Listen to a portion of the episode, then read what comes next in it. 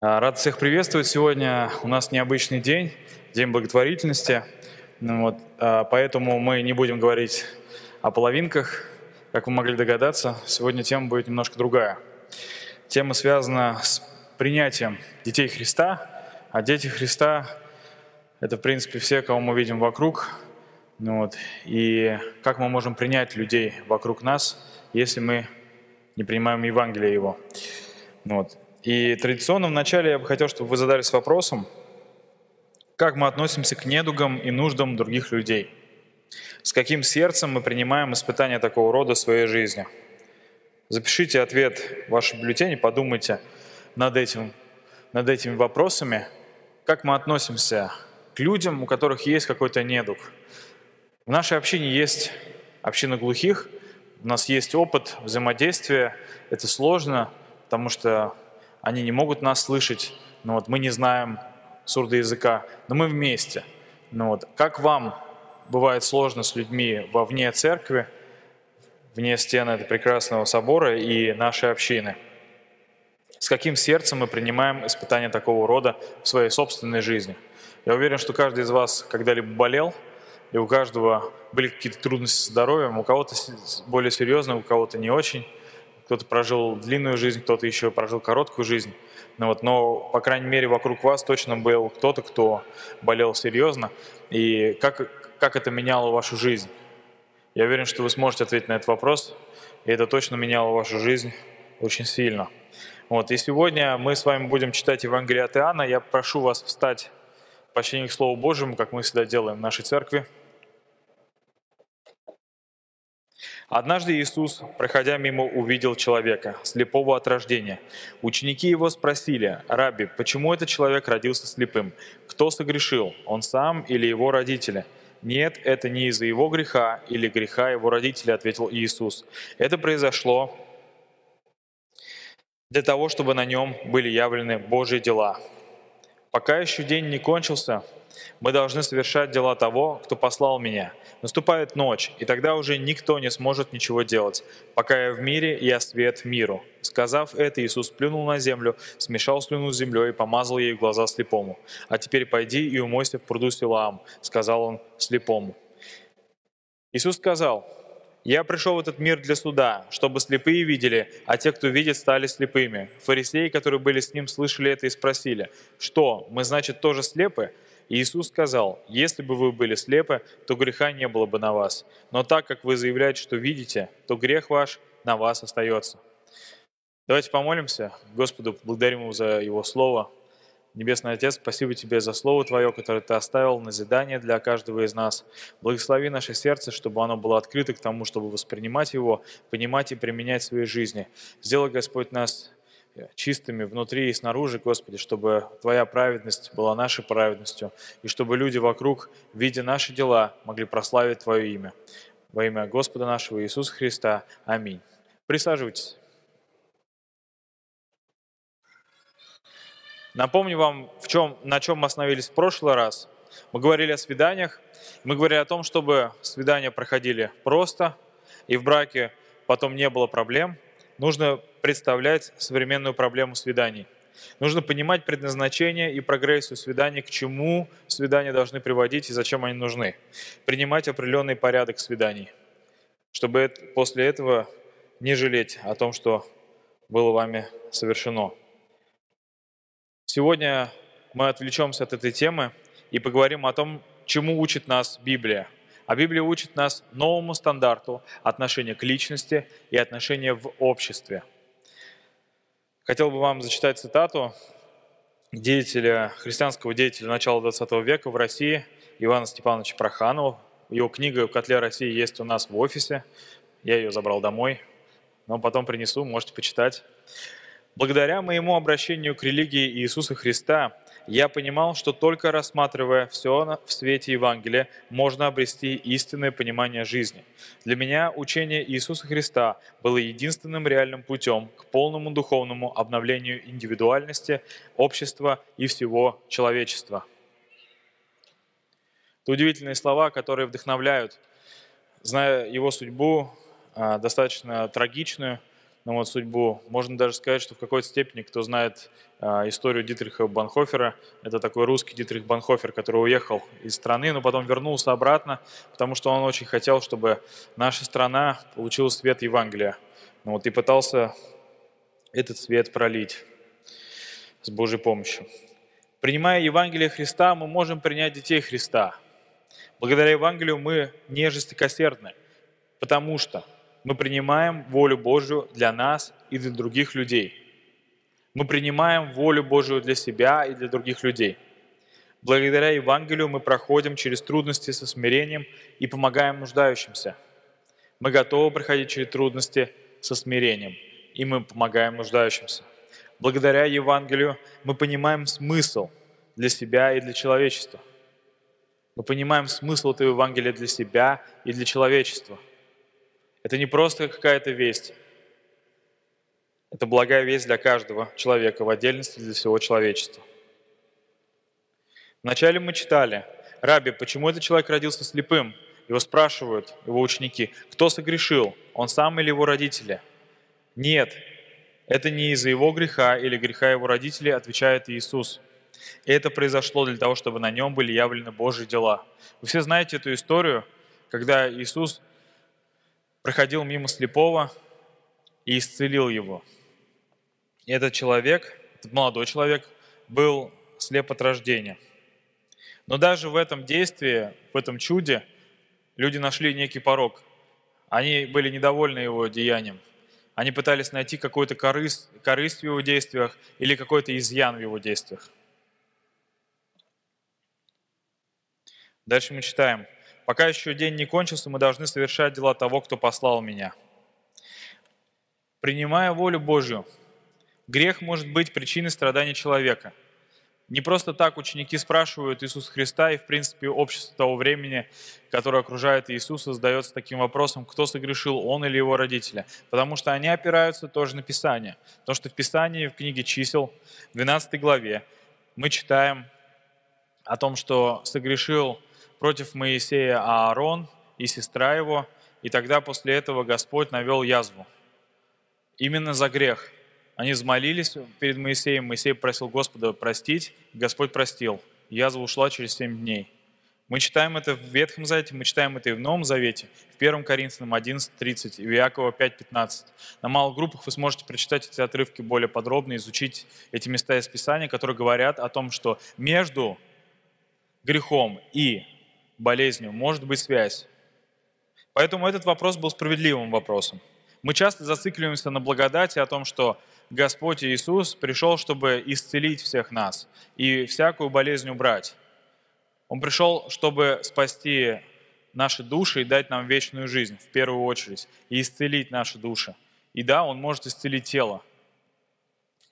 И, как сказано а, книге Иова и во второй, втором послании к Коринфянам 12 главе 7 стихе, в послании к Галатам, не всегда болезнь связана и трудности, и страдания именно с тем, что человек согрешил. Это может быть испытание от Бога. И как мы читаем в книге Иова, если кто не читал, я вам очень рекомендую эту книгу прочесть. Старшее поколение наверняка читал или слышал о нем, если вы недавно пришли в церковь. Это, это книга о человеке, который очень много пострадал, но при этом этот человек был праведен во всем, что он делал. Может быть, один из самых праведных людей того времени. И Господь допустил в его жизни очень много страданий. Иов ближе к концу своей жизни и к концу своих страданий, от которых Господь избавил его, задается вопросом, за что, зачем, почему Господь во моей жизни столько страданий. И Бог не дает ему ответ на этот вопрос.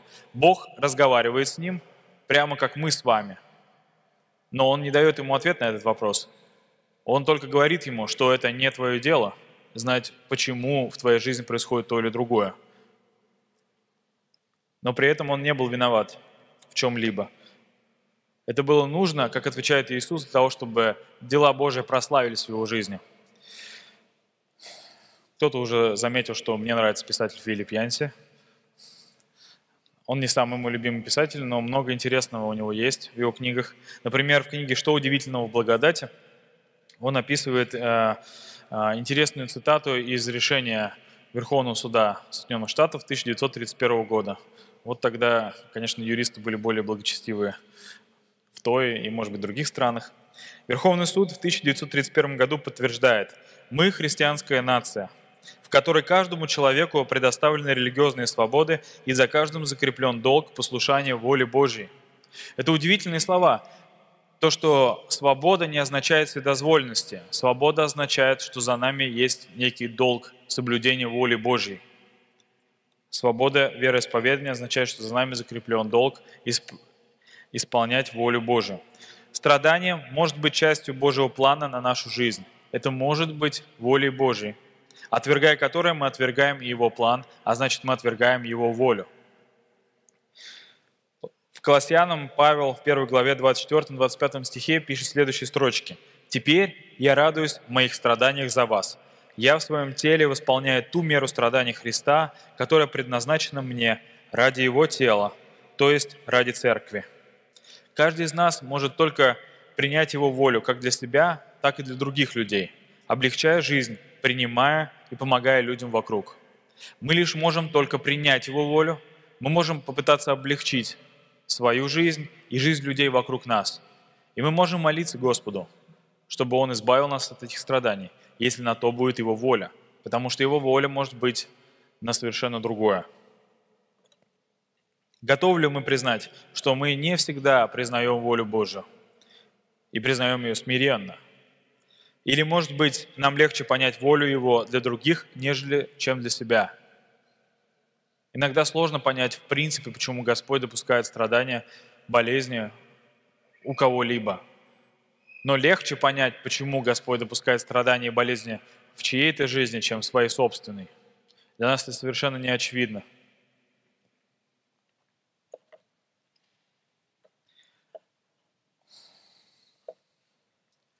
Иисус говорит, пока еще день не кончился, мы должны совершать дела того, кто послал меня. Сказав это, Иисус плюнул на землю, смешал слюну с землей и помазал ею глаза слепому. «А теперь пойди и умойся в пруду Силаам», — сказал он слепому. И Иисус исцелил этого человека. Если читать всю эту главу целиком, вы можете это сделать позже на малых группах или дома, или после служения. Если вы не знаете этой истории, этот человек был исцелен. И этого человека допрашивали. Допрашивали его и его родителей. Хоть люди и видели, что он исцелился, но духовные лидеры того времени не были готовы принять это. Они не были готовы принять, что это исцеление возможно или что оно от Бога. Они стали допрашивать его родителей. И уже в тот момент учение Иисуса Христа было запрещено в Израиле, потому что всякий, кто следовал за Иисусом, отлучался от синагоги. С момента Вавилонского плена и возвращения иудеев в Палестину первому веку сформировались общины. В каждом маленьком поселении была синагога, где читали Писание. Своего рода некое подобие церкви, хотя функционал был похож, но не совсем. И отлучение от синагоги – это значит полностью отлучение от общества. И его родители знали о том, что они могут быть отлучены от синагоги, и поэтому они сказали, мы не знаем, мы не знаем, какой силой он это делает – а слепой, бывший слепой просто отвечал, что он меня исцелил. За кого ты его почитаешь? За пророка? Я не знаю, он просто исцелил меня. Они не были готовы принять и не искали какой-то умысел в его действиях. Нам свойственно обвинять Бога в своих трудностях и страданиях. Это в нашей природе. Даже когда Господь, Иисус Христос, в этом образе, в подобном образе был на земле, люди даже тогда умудрялись обвинять Его – даже когда он творил великие чудеса и делал добро людям, люди даже тогда умудрялись обвинять его. И сейчас ничего не меняется. Мы сидим в этой церкви, и мы слушаем, как читают здесь Слово Божье, мы поем песни. Когда в нашу жизнь приходит трудность, давайте признаемся, не каждый раз мы готовы со смирением принять эту трудность. И не каждый раз мы смиренно не обвиняем Бога в том, что в нашей жизни происходит, потому что считаем, что это незаслуженно книге Иова, во второй главе 9 стихе, жена Иова говорит, «Похули Бога и умри». Звучит страшно, но если прочитать эту книгу внимательно и посмотреть, насколько трудно было Иову и сколько страшных страданий выпало на его долю. Все его дети умерли, все его имущество было уничтожено, его тело было поражено сильнейшей болезнью. И в обществе было принято не общаться и обходить стороной за километр таких людей, как Иов, больных и проклятых на их, на их взгляд. Его жена говорит, похули его и умри. Иов это не делает. Она говорит это тем самым, что Бог чрезвычайно несправедлив к Иову и не заслуживает поклонения верного человека. Но совершенно другой стандарт отношения к трудностям, страданиям и к болезням мы находим в Новом Завете, где апостол Петр в первом послании, в первой главе, в шестом и седьмом стихах призывает нас «Поэтому радуйтесь». Даже если сейчас какое-то время вам и приходится страдать в различных испытаниях, ведь через такие страдания доказывается подлинность вашей веры, что ценнее золота, которое хоть и испытывается огнем, но все равно не вечно, чтобы она принесла вам похвалу, славу и честь, когда явится Иисус Христос, чтобы подтвердить подлинность вашей веры. принимая волю Божию смирением и помогая нуждающимся.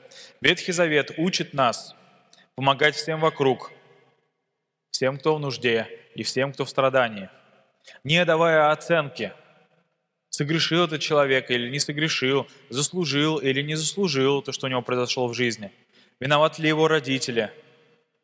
То, что мы сегодня слышали о детях и об этом фонде, неважно, кто виноват, родители, их родители – неправильное воспитание, разрушение старого строя, старой страны, становление новой, бандитизм, плохие времена. Это не важно.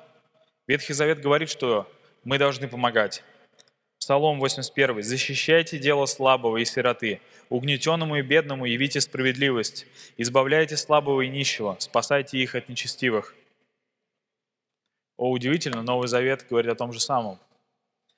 Послание Иакова в 1 главе 27 стихе написано «Истинное же благочестие, угодное Богу, ничем не запятнанное и чистое перед Богом и Отцом, выражается в заботе о вдовах и сиротах, нуждающихся в помощи, и в сохранении себя, неоскверненным от мира». Это не единственные места из Писания, которые я привел вам и едва нашел. Вся Библия пронизана этим отношением. Это новый стандарт отношения к личности, отношения в обществе – который на самом деле стар, как этот мир. Потому что Господь всегда один. И Он всегда хотел, чтобы Его дети относились друг к другу с любовью. Поэтому Иисус Христос говорит, что по любви между вами узнают, что вы мои ученики. Хотел бы вам а, привести в пример а, строчки из одной песни из 1996 года. «Звезды мира потускнеют». Кто-то может вспомнить э, видеоклип этой песни, где э, большой стадион, ну, вот, и стоят три девушки в зеленых блестящих балахонах, ну, вот, и эту песню изображают на сурдоязыке. Очень красиво. Ну, вот, запись э, не очень качественная, и я не нашел хороших фотографий, которые бы здесь были не пикселями. Вот, но на телефонах в маленьком экране будет хорошо посмотреть после. Ну, вот. Посмотрите обязательно. Это интересная песня. Мне нравятся слова, которые в ней сказаны. Ты воскликнешь стенание горьком.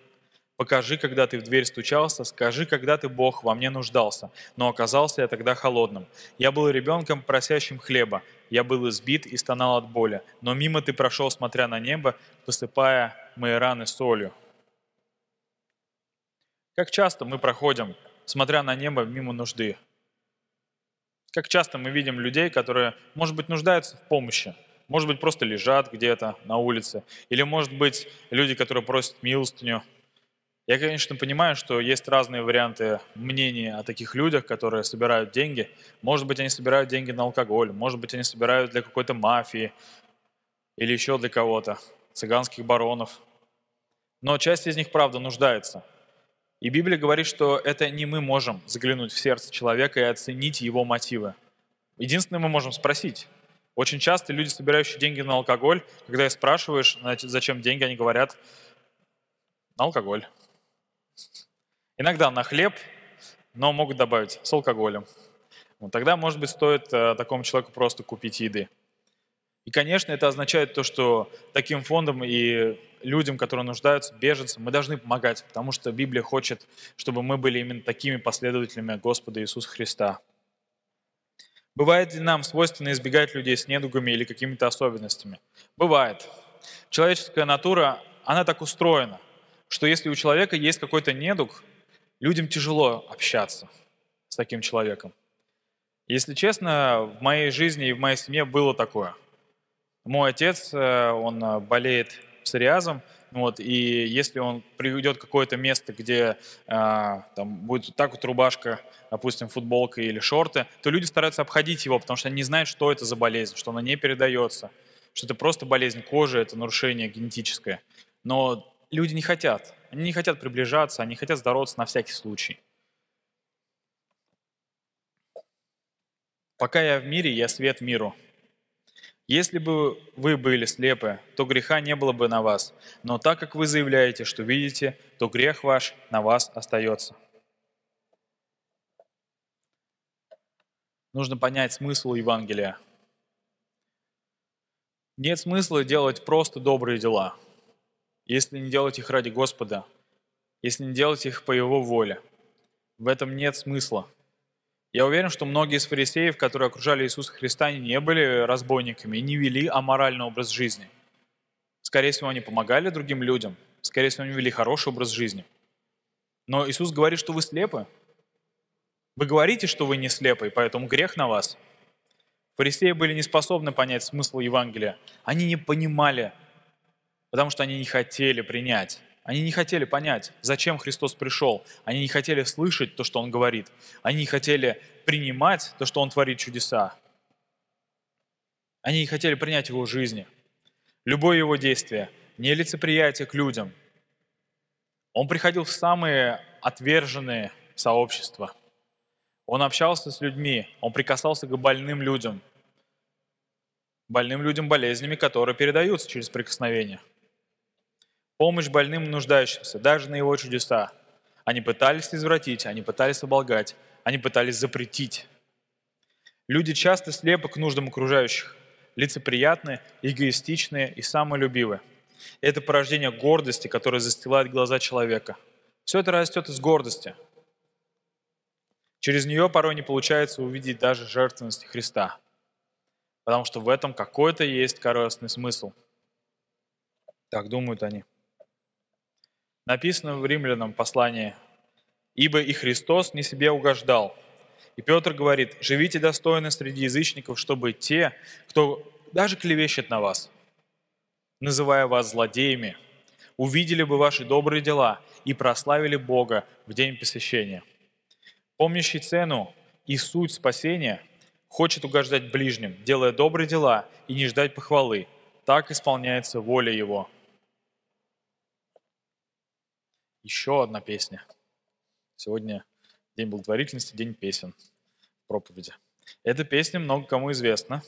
Песня из э, гимнов Возрождения «Любовь Христа безмерно велика». У кого-то сейчас в голове что-то начинает играть, мелодия, и, наверное, вы с ней уйдете домой и будете пытаться э, забыть, но вы не сможете. Потому что, чтобы забыть песню, которая залезла в голову, нужно ее всю пропеть. А для этого вам придется найти песню Возрождения найти этот гимн. Ну, либо залезть в интернет. Если бы не было любви, сказано в этой песне, любви Христа, мы бы не смогли иметь надежду вечно жить и как Спаситель всех людей любить. Это лишь напоминание каждому из нас, что когда мы приходим в церковь и что-то провозглашаем, например, в песне, своим ртом, живем ли мы так или нет – на самом деле, думаем ли мы, что мы хотим любить всех как Спаситель? Всех людей. Это хорошая песня. И много других песен. А еще очень много других убеждений, которые мы излагаем друг другу. Не обязательно в церкви. Но готовы ли мы на самом деле жить именно так? Жить именно так можно только тогда, когда мы понимаем, принимаем и помним, в чем суть Евангелия.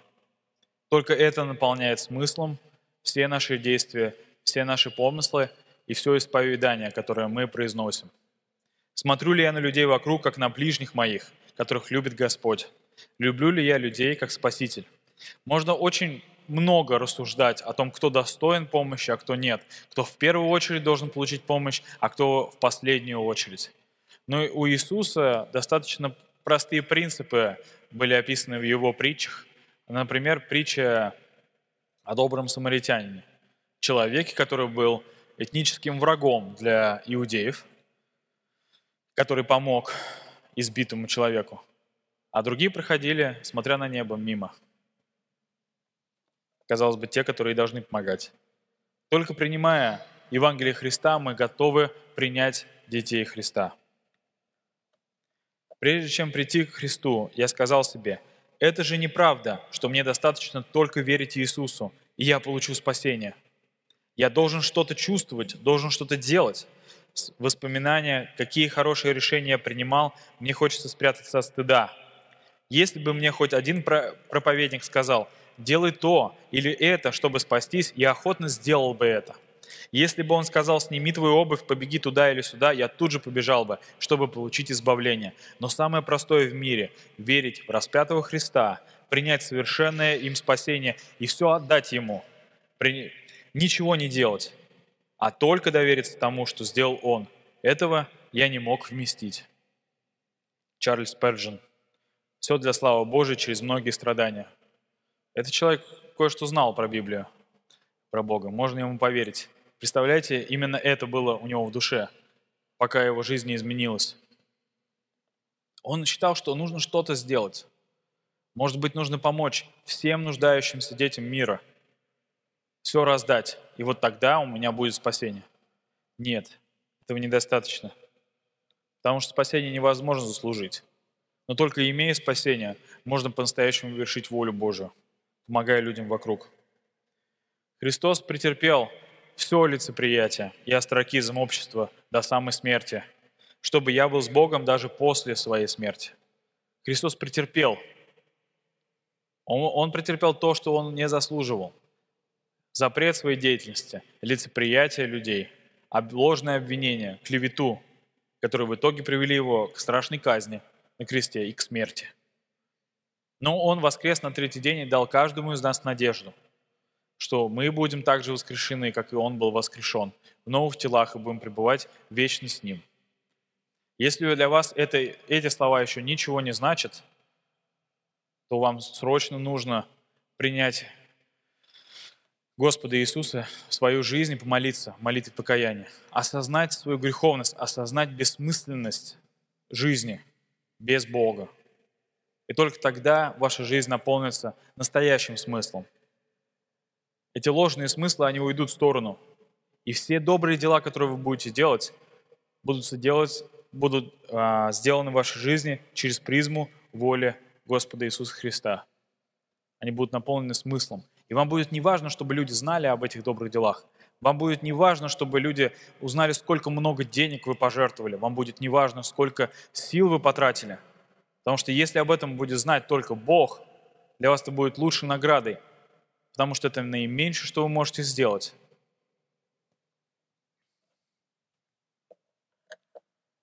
Принимая Евангелие Христа, мы принимаем и детей Христа. Благодаря Евангелию мы не жестокосердны, потому что принимаем волю Божию для нас и для других людей. Проходим через трудности со смирением, помогая нуждающимся. Понимаем смысл Евангелия для себя и для всего человечества. В следующий раз мы продолжим размышлять о том, как стать правильной половинкой, вместо того, чтобы всю свою жизнь потратить на поиски идеальной, но такой нереальной половинки. Мы постараемся ответить на вопрос, какова природа брака. Поэтому, пожалуйста, обязательно приходите в церковь в следующее воскресенье. Сегодня в применении хотелось бы, чтобы мы запомнили следующее. Всегда напоминайте себе о Евангелии Христа, когда сталкиваетесь с нуждой – с отвержением, с болью вокруг себя или в своей жизни. Исследуйте свое сердце в тихой молитве, ежедневно перед сном. Не поражено ли оно гордостью? Общаясь с людьми вокруг, задавайтесь вопросом из воскресной школы. А как бы поступил Христос на моем месте? Это очень хороший вопрос. Он очень простой, он кажется настолько примитивным, что недостоин того, чтобы мы задавали его сами себе. На самом деле, самые простые истины и понятные истины, самые правильные – Потому что Евангелие очень просто. Оно настолько просто, что оно говорит, вам не нужно ничего делать, вам нужно просто принять его. Но нам бывает сложно вместить это внутри себя.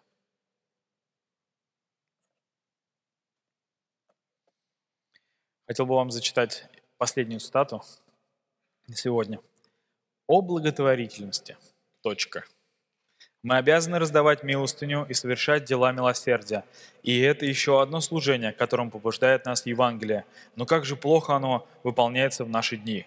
Мы так неразумно тратим наши деньги на игрушки и безделушки для наших детей, что ничего не можем сберечь, или же можем сберечь очень мало для того, чтобы облегчить участь бедных. Как много пищи портится у нас до такой степени, что приобретает отвратительный запах, и уже ни собака, ни кошка не могут ее есть. А если бы она была дарована вовремя, то стала бы помощью и поддержкой в тяжелую минуту детям Божьим, которые находятся в нужде. Это Джон Буньян в книге «Христос. Совершенный Спаситель». Человек, который жил э, не одну сотню лет назад. Давайте помолимся в завершении. Небесный Отец, мы просим Тебя, благослови нашу жизнь. Избавь нас от гордости, даруй нам смирение, Господи, и помоги нам всегда пребывать в познании Твоего Слова, помнить о Евангелии, которое возвещает нам о вечной жизни, которую Ты даровал нам бесплатно, заплатив своей жизнью. Сделай, Господь, нас добрыми, чтобы наше сердце было открыто к помощи людям вокруг нас, чтобы мы хотели жертвовать деньги, жертвовать силы свои, чтобы мы не ждали никакой награды за то, что мы делаем, Господи. Благослови, чтобы было меньше страданий вокруг нас, и чтобы люди видели эти добрые дела и прославили Твое имя, Господь, а не наше. Чтобы все больше и больше людей получили исцеление своего духа, своей души и спасение вечной жизни. Во имя Господа Иисуса Христа мы молимся. Аминь.